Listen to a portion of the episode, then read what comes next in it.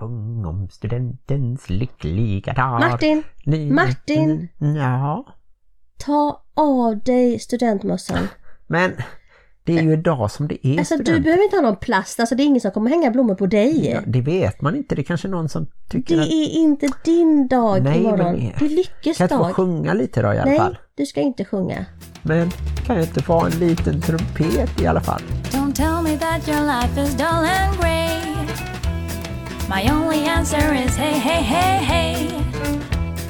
Let's go crazy in the wild. And if by chance we make a child, that just means that we're alive and healthy. Hej och välkomna till avsnitt tvåhundrafyrtiosex av Bonuspappan och Plusmamman. En podd om livet i en bonusfamilj med tyngdpunkt på föräldraskap och relationer.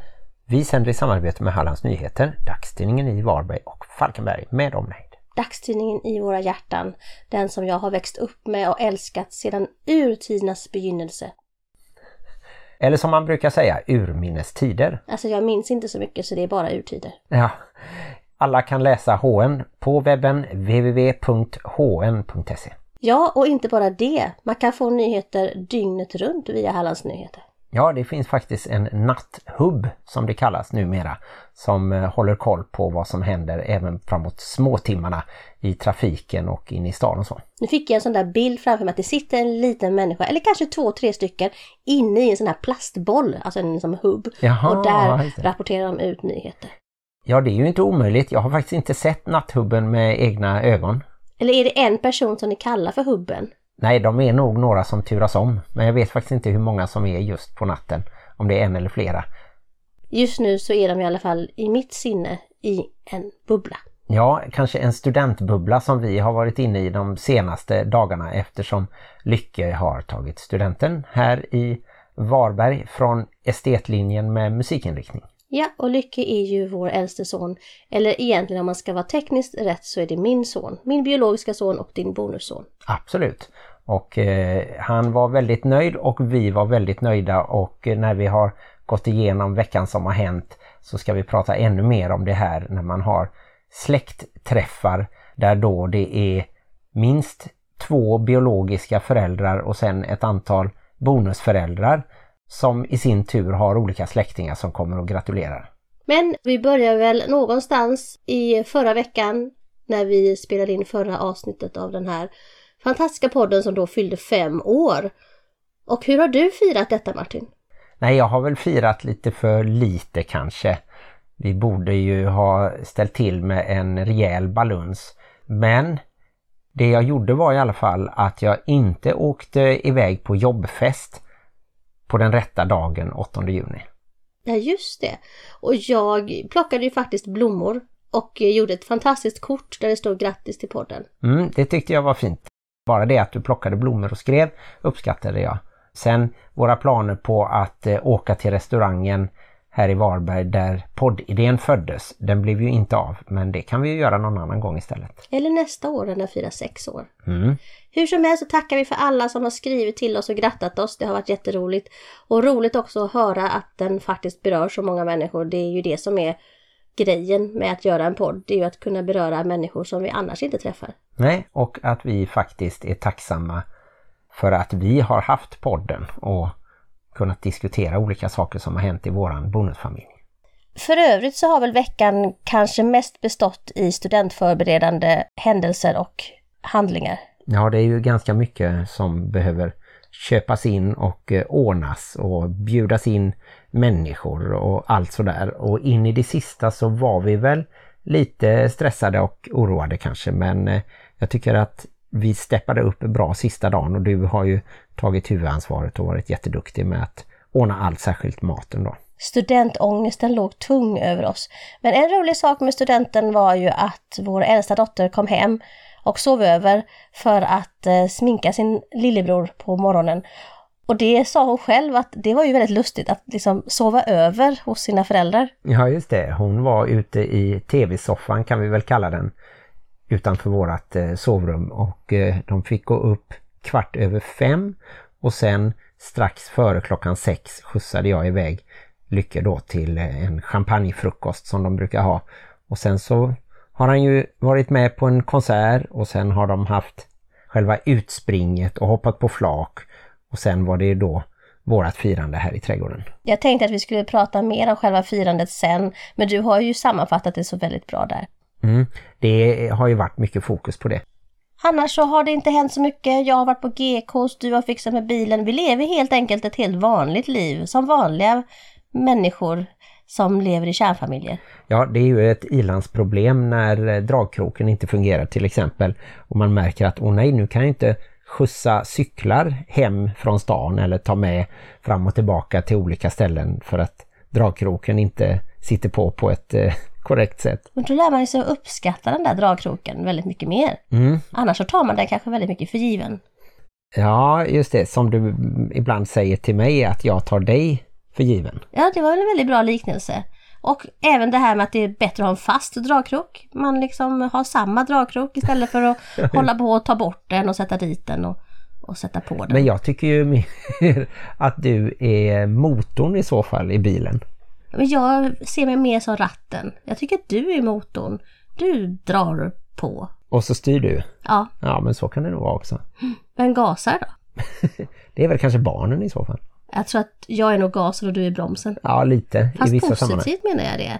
Det går inte bara gasa rakt fram i all evighet. Man måste bromsa lite också. Ja, just det. Man kan inte bromsa sig framåt heller ju. Så nej. Att... Men du gasade i alla fall i rätt ögonblick. Det var ju när vi träffades och jag bromsade kanske. Ja, men så ska det väl vara. Det var ju så det blev och det blev ju bra. Nu tycker jag att vi är färdiga med billiknelser och att vi kan gå vidare att prata lite om tillställningar och fester i bonusfamiljen.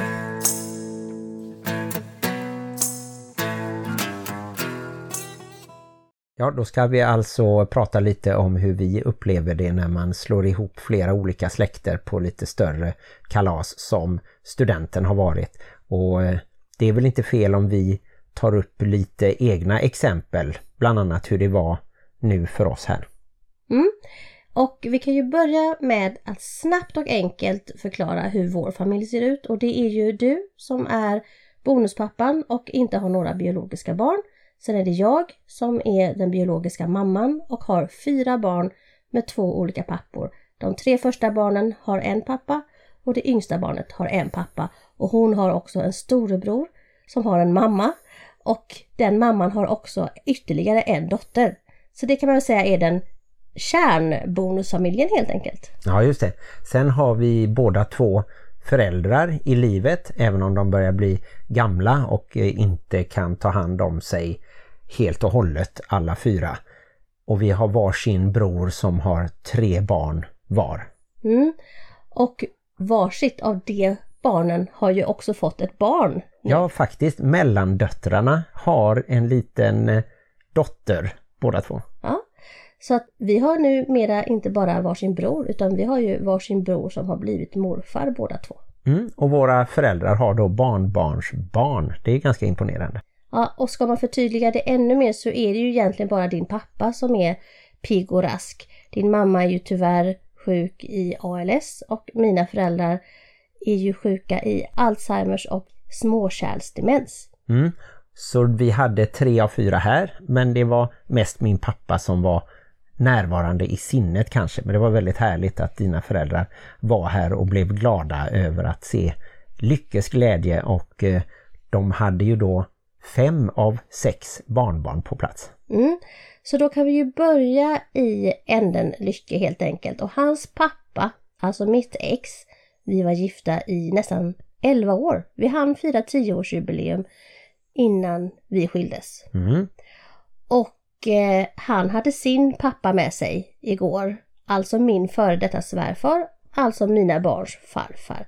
Så det var lite roligt när jag presenterade din pappa som vi har kallat för specialfarfar och så då den biologiska farfar. Så sa jag, ja det här är Lyckes farfar och det här är Lyckes specialfarfar. Ja, men det är ju härligt.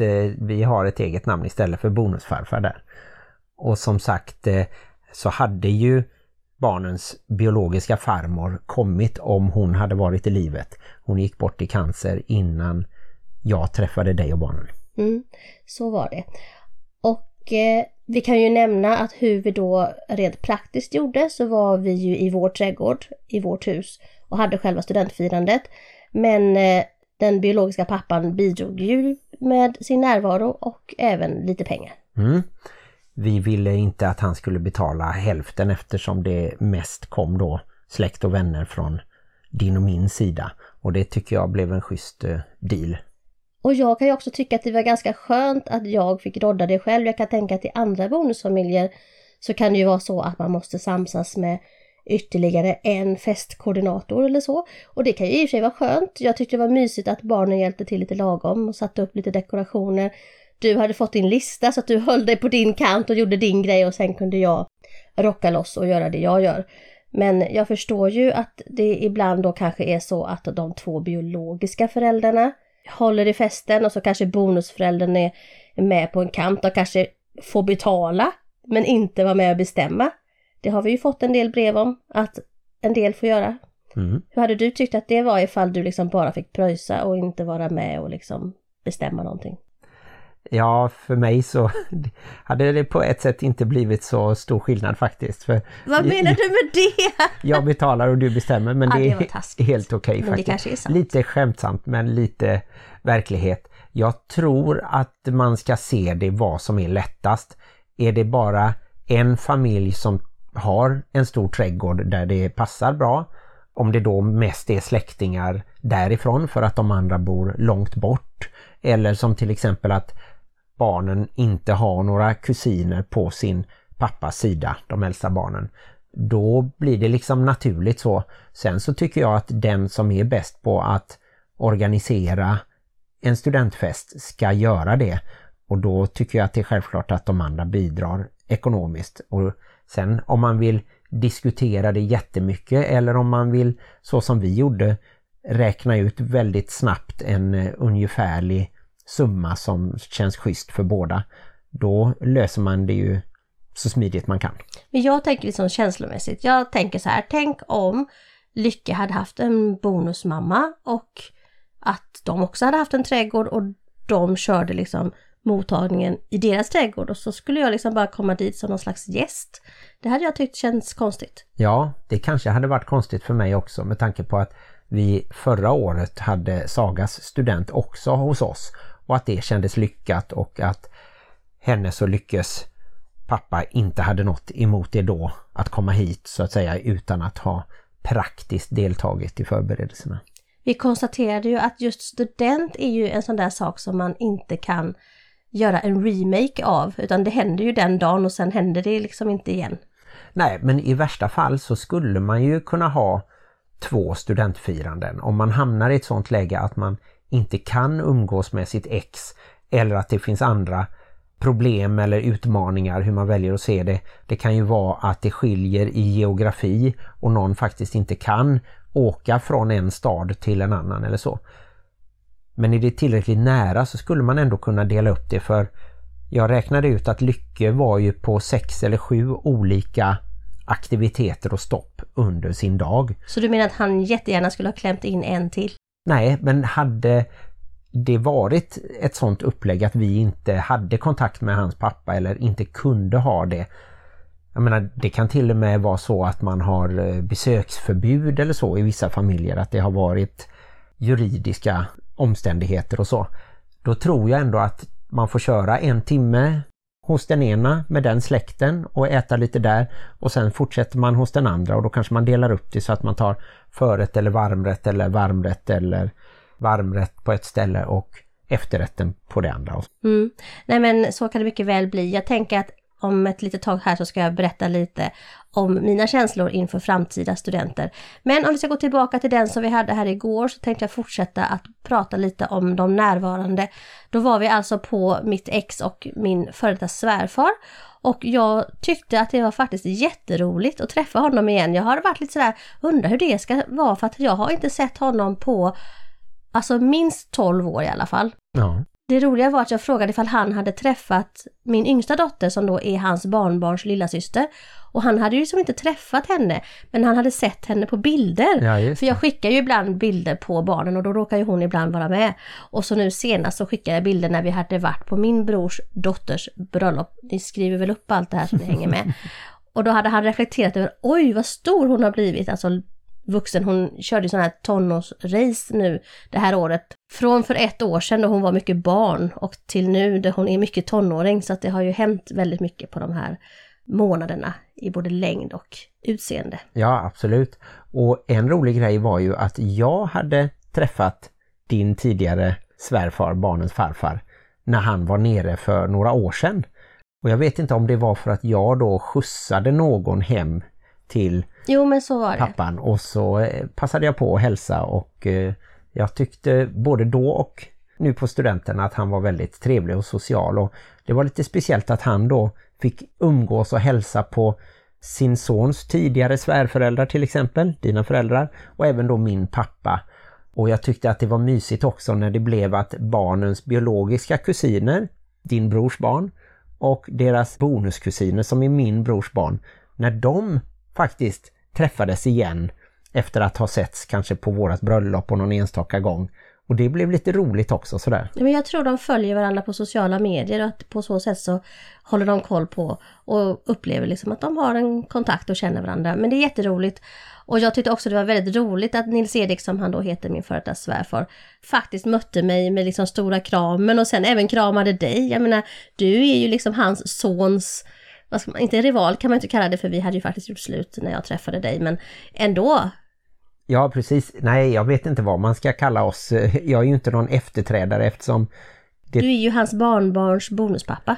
Ja, det är väl så man får se det. Och det var ju sju år nästan emellan där, där du också av och till var ihop med minstingens pappa. Så att eh, jag tror inte det finns någon sån konkurrens som man kan se det. Men jag blir också jätteglad eh, alltid när man möts med ett leende och ger ett leende tillbaka, så är det en bra start. Precis. Och jag hade ju på sätt och vis då två svärfädrar närvarande.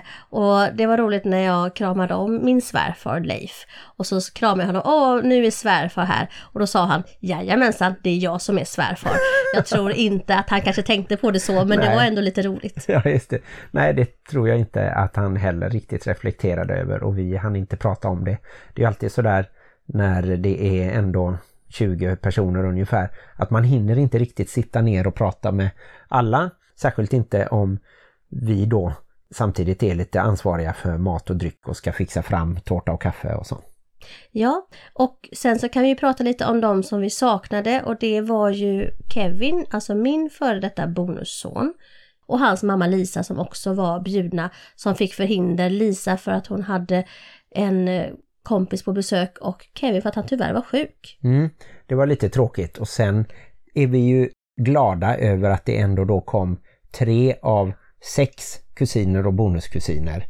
Det berodde ju lite bland annat på avståndet eftersom en kusin är i Linköping, och av mina brorsbarn var det bara äldsta dottern som kunde komma, men då hade ju hon med sig sin systerdotter, och det var ju lite roligt då. Så min bror hade med sitt barnbarn. Ja, precis. Jag fick faktiskt hålla henne den här gången, och det var väldigt mysigt. Ja, det var första gången som du fick hålla Bianca, tror jag. Nej, alltså jag har hållit Bianca innan, men nu kändes det som att vi fick en kontakt. Mm. Men det märks ju faktiskt eh, i den åldern då, ett och ett halvt år och lite drygt, så börjar det ju hända saker att man kan faktiskt få lite kontakt. Mm. Men eh, vad ska vi annars säga? Det var ju lite om vårt firande och hur vi har gjort, och att det faktiskt gick väldigt bra. Sen har vi pratat lite om det här med, finns det möjlighet att dela upp firanden? Och du har ju varit lite inne på att det går bra. Jag tänker på ett firande som vi, de, det är inte så att vi känner dem, och det är inte så att det är en student, men du läste ju om att Britney Spears hade gift sig igen, och att hennes ex Ex-man hade crashat deras bröllop och typ lagt ut på sociala medier. Ja, det var ju väldigt konstigt. Jag vet inte varför vi satt och scrollade och så plötsligt dök det upp. För Britney var väl gift med en av sina dansare, Kevin... Federland. Federline. Federline, eller något, ja. Och de var två barn. Men hon var även gift i bara sådär två dagar drygt med någon barndomskompis som hette Jason Alexander. Och det var tydligen han då som hade kommit nu på det nya bröllopet och påstått att han var inbjuden fast han inte var, så. Och de problemen har ju inte vi med några ex som stalkar någon av oss. Jag tyckte ändå det var lite värt att nämna i de här sammanhangen med firande och släkt i bonusfamiljen. En annan sak som också kan uppstå, och vi pratade ju nästan lite om det innan, det är ju det här med att man är fler föräldrar som ska samordna. Och vi har ju fått något brev om det här med att då de biologiska föräldrarna inte har någon koordineringsförmåga och liksom framförhållning och planeringsskills. Och så kanske man som bonusförälder sitter där och liksom, jag hade behövt vara mer delaktig för att jag hade fixat det här mycket bättre. Vad tänker du då? Ska man liksom stövla in och vara den som styr upp när man märker att folk inte kan det, eller ska man backa? Aj, det är väl svårt. Jag tror väl kanske att man ska försöka backa. Jag vet att jag har svårt att göra det när det gäller vissa saker där jag så tydligt känner att ja, men nu måste jag ta tag i det här för att det ska hända någonting, eller nu måste jag styra upp det för att jag vet att jag kan göra det bättre. Ibland så är det ju faktiskt inte så att jag tänker att ja, men jag är bättre på det, men jag kan tycka att jag är mer disciplinerad på något sätt, eller jag behöver puffa igång det även om jag sen inte blir ansvarig. Så det är lite två olika saker där. Men jag vet att jag har svårt att hålla mig undan faktiskt. Mm. Och så en sak till som då rör det här med fest och firande och bonusfamiljer. Vi har ju haft tur på många sätt för att det har löst sig av sig själv. Men det här med, vi höll ju tal, du och jag tillsammans, för Lycke då. Hur hade det känts om det hade varit jag och Lyckes biologiska pappa som höll talet och du hade fått sitta där på händerna? Ja, om ni hade hållit ett liksom spontant, eh, orepeterat eh, tal. Nej, nej, nej. Det här, i den här visionen så är det liksom väl inövat. Vi har gjort en liten show med klädbyten, filmvisning och även duvor som flyger ut och hattar. Då tror jag ju att jag hade vetat om det, och då hade jag varit okej okay med det. Om det hade varit så att ditt ex var en sån person som gärna showade och höll tal, då tror jag att jag skulle ha accepterat det, även om jag kanske hade sagt att jag vill ju också göra någonting. Är det inte roligare att du och jag gör något som är från vår sida liksom, och så gör han någonting, oavsett om han då skulle ha med sig någon eh, ny eller inte eller så. Mm. Om jag inte hade fått reda på någonting och det plötsligt blev en show som ni höll, då skulle jag nog mer undra, jaha, men varför fick inte jag veta det här?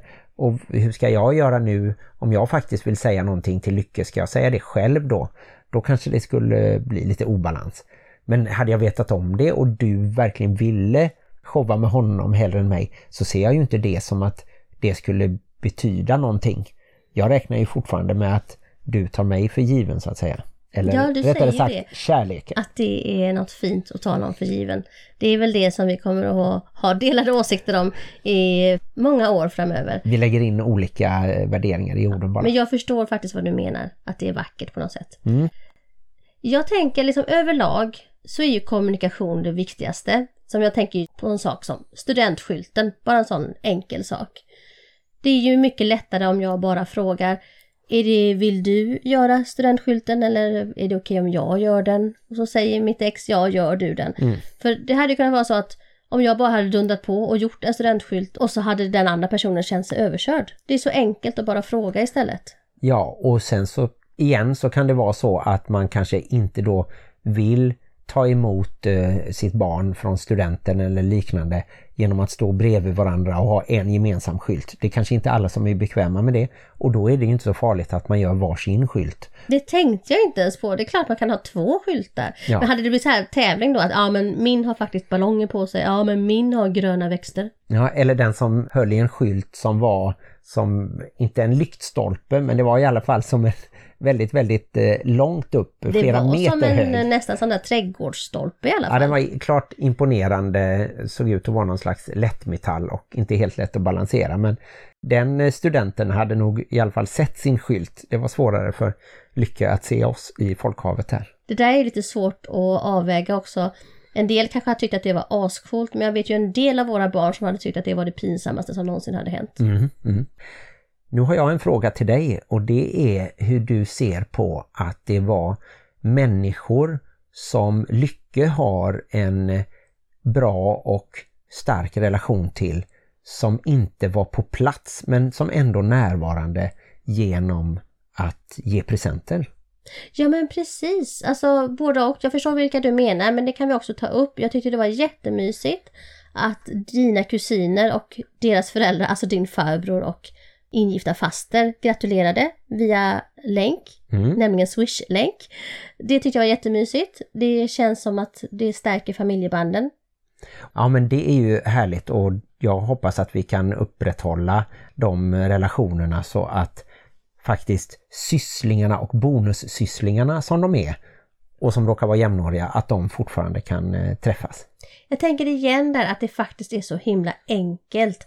Alltså egentligen så handlar det oftast inte om pengar eller så när det blir schismer, utan det är oftast känslor. Så med väldigt få medel så kan man ju få folk att känna sig inkluderade och älskade och omhuldade. Mm. Men i alla fall, jag tänker att du tänkte på Lyckes flickväns släktingar som gratulerade. Ja, och vi har ju inte träffat dem ännu, utan vi har bara lärt känna Bella, och hon är ju alltid välkommen här, och det var ju förstås givet att hon skulle vara med på studenten. Men vi kanske inte tänkte att ja just det, hennes föräldrar vill gratulera Lycke, och till och med hennes mormor.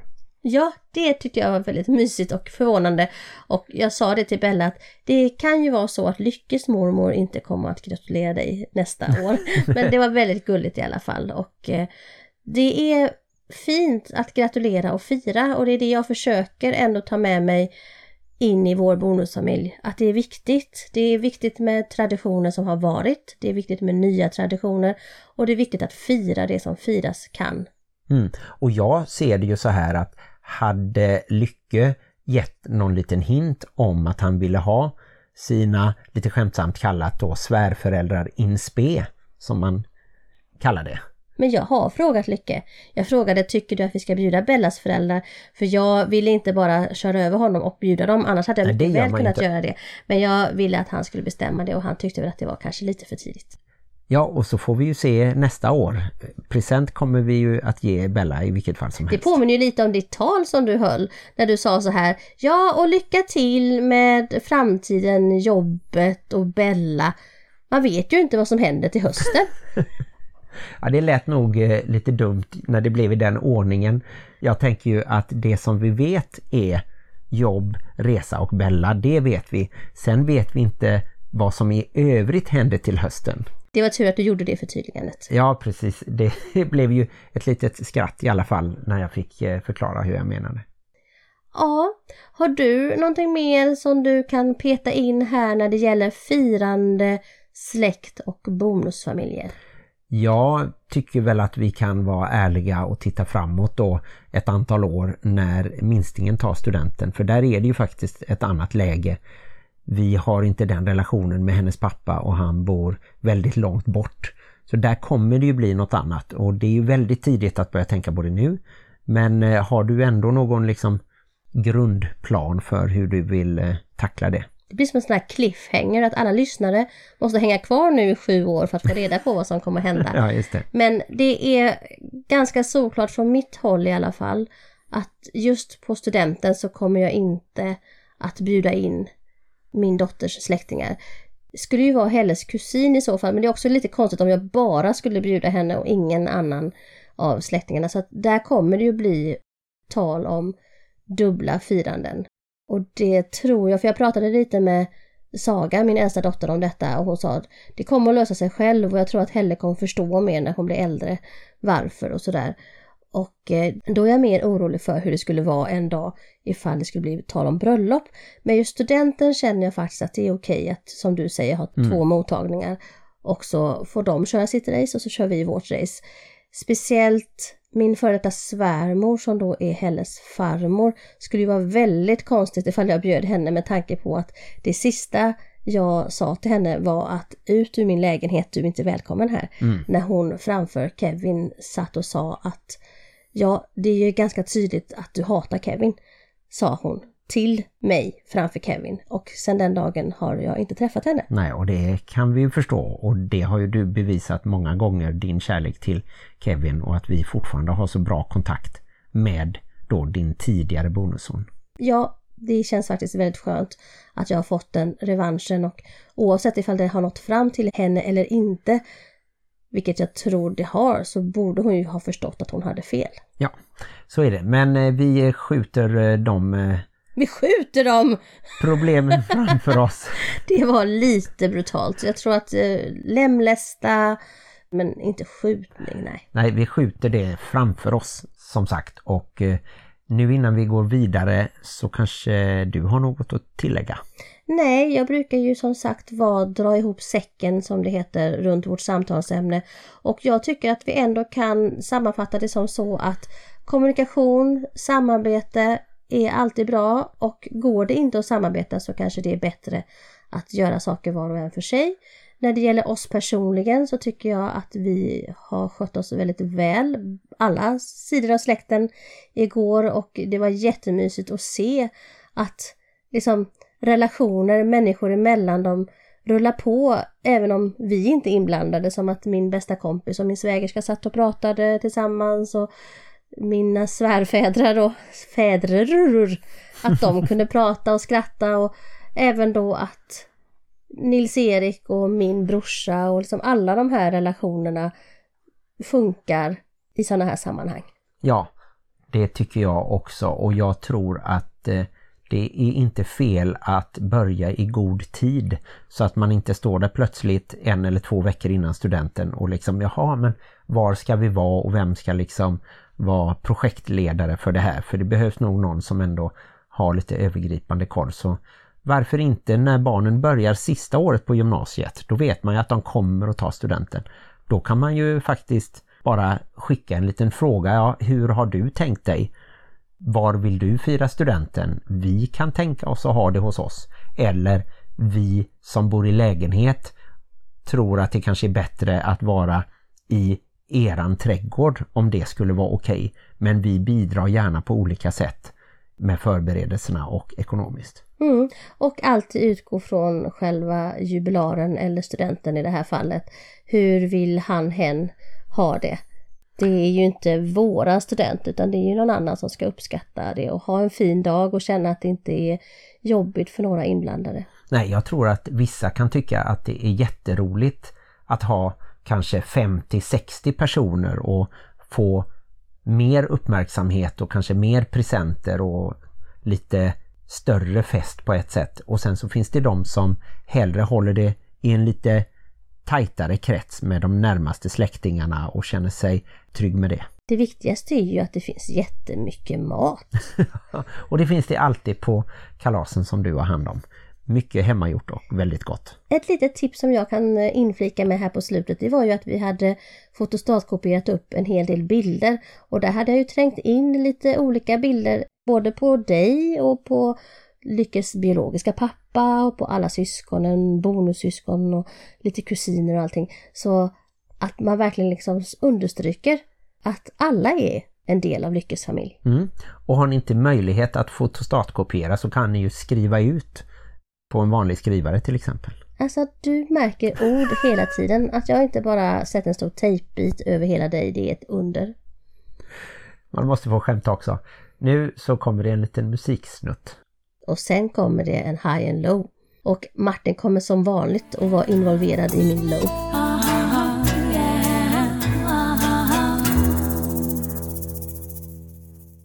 Ja, vad var det jag sa häromdagen? Att det är alltid du som får mig att bli deprimerad. Kommer du ihåg vad det var jag sa?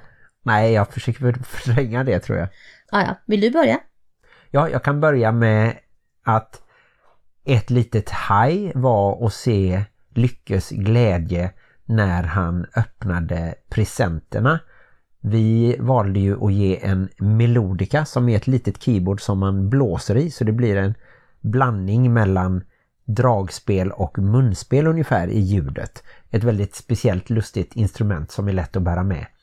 Men framförallt blev han glad över att få en trumpet av min bror som spelade trumpet under hela sin uppväxt och fortfarande har trumpeter hemma och kanske tänker att han nog ska komma igång igen. Och så var ju våra föräldrar med på den presenten också. Och det var ju fantastiskt att se Lyckes glädje och att han direkt ville prova att spela. Och sen lite senare när alla gäster hade gått hem så var han uppe på sitt rum också och tutade på där. Han kan ju redan spela framförallt bas och gitarr, men även lite trummor, och ibland sitter han vid vårat keyboard, så att eh, han är mångsidig, och snart kommer han nog kunna spela trumpet också. Min bror sa det att vi kommer snart att önska oss en sordin. Ja, sordin. En sardin. Det heter ju sordin. Mats Sundin. Sudden, ja just det. Ja. Sordin. Mm, som man trycker in i klockstycket för att det ska dämpas lite. Kan man inte bara trycka in lite av de handdukarna som han fick av sin morbror? Ja, för, men det istället måste komma ut lite luft också för att det ska bli något ljud. Men det får vi se hur mycket han spelar, men jag tror att eh, han kommer framförallt att minnas att det var hans studentpresent. Mm. Det är kul. Och även att du faktiskt gav honom de här klassiska sakerna. Klocka, slipsnål och manschettknappar. Ja just det, det uppskattade han, och det sa han faktiskt i bilen det att ja, men jag ska nog ha den här klockan lite när jag vill vara extra fin och så. Jag kommer nog inte ha den till vardags.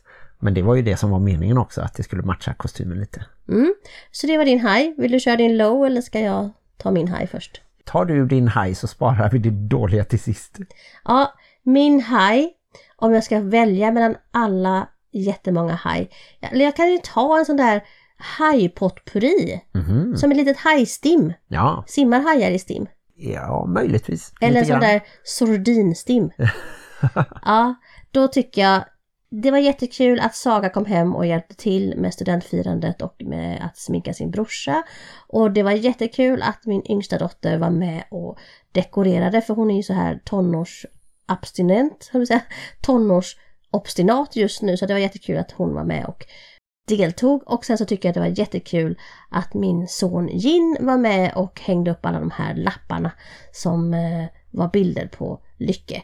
Så att hela familjen var med och eh, engagerade sig. Så det var en mini-haj där. Och sen hade jag också en jättehaj.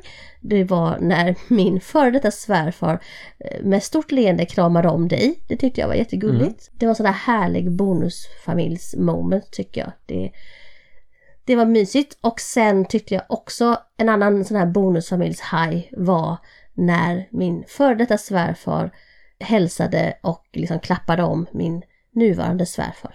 Ja, härligt. Så det får vara mina haj, plus att jag är jättehaj över att studenten nu är över och att jag hade studentstress och studentångest helt i onödan. Mm.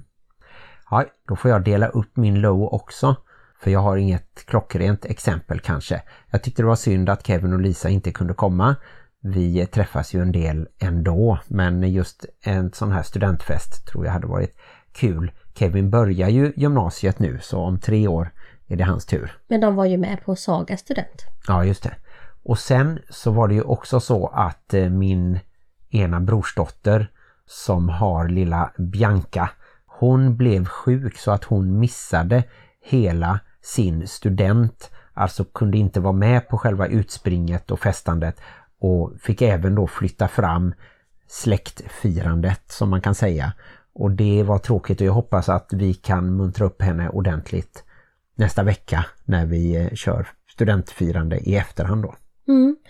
Och mitt low är ju som alltid det här att du inte riktigt klarar av att släppa taget om vissa saker som är som småsaker tycker jag.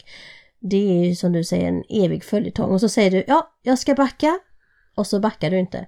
Och så nästa gång, ja, jag ska backa, så, och så gör du inte det. Så att min, mitt low är att du hela tiden glömmer bort att din plan att ibland nachoa barnen hela tiden går i stöpet. Ja, precis. Det kan handla om allt från att borsta tänderna och ta allergitabletter och lägga eh, handdukar på golvet. Precis, och alla lyssnarna vet ju hur du har hakat upp det på de här handdukarna, så att de förstår vad jag menar. Mm. Jag kan bara hålla med och göra nya försök. Någon gång kommer det bli bättre. Men det kan ju också vara svårt att du ibland får vara rephållare och ibland måste släppa taget av repet. Så att jag klandrar inte dig jättemycket. Jag tycker bara att det får vara min low den här veckan. Det har inte varit så mycket low den här veckan. Så min low får vara det att det fortfarande finns vissa utvecklingspotentialmöjligheter i vår bonusfamilj. Absolut. Och nu så är det dags att göra sig i ordning snart inför nattjobbet som du ska iväg till. Alltså det var så hemskt, jag drömde att jag jobbade och så åkte jag iväg, jag tror det var med min mamma och pappa, och sen när vi hade kommit en bit så kom jag på att jag hade glömt barnet som jag passar.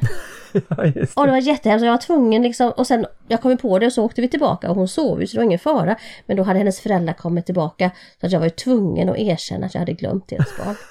Fruktansvärt dröm, men väldigt skönt att vakna upp och inse att det var en dröm. Ja just det, och sen är det ju aldrig så att du tar med det lilla barnet någonstans. Nej, och jag utan... kan inte heller köra. Så nej, så det, var, det var många, men så kan det vara i men det var väldigt drömmen. Verkligt och väldigt ja. läskigt och jag vet inte riktigt vad det symboliserade. Nej, vi får fundera på det.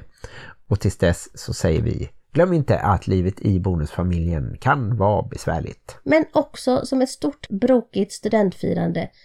Härligt! Hej då! Hur kände du det när min gamla svärfar kramade dig? Ryggade tillbaka då och nej. Tänkte att han kommer hugga mig i ryggen eller någonting? Jag visste bara inte att han var kramig på det sättet. Jag brukar ju krama kända och okända så att jag har inga problem med det. det Tänk var att jag är hans Maritza. Ja, du menar så. En första flickvän, fästmö eller fru som, som han aldrig kommer att sluta älska. Som han aldrig kommer att glömma sätt. I alla fall. Ja, som din mamma fortfarande älskar Maritza. Hon sitter där, tänker och funderar inte så, så speciellt mycket men just på Maritza. Just nu kan vi inte fråga henne och jag tror hon tänker mycket på dig också.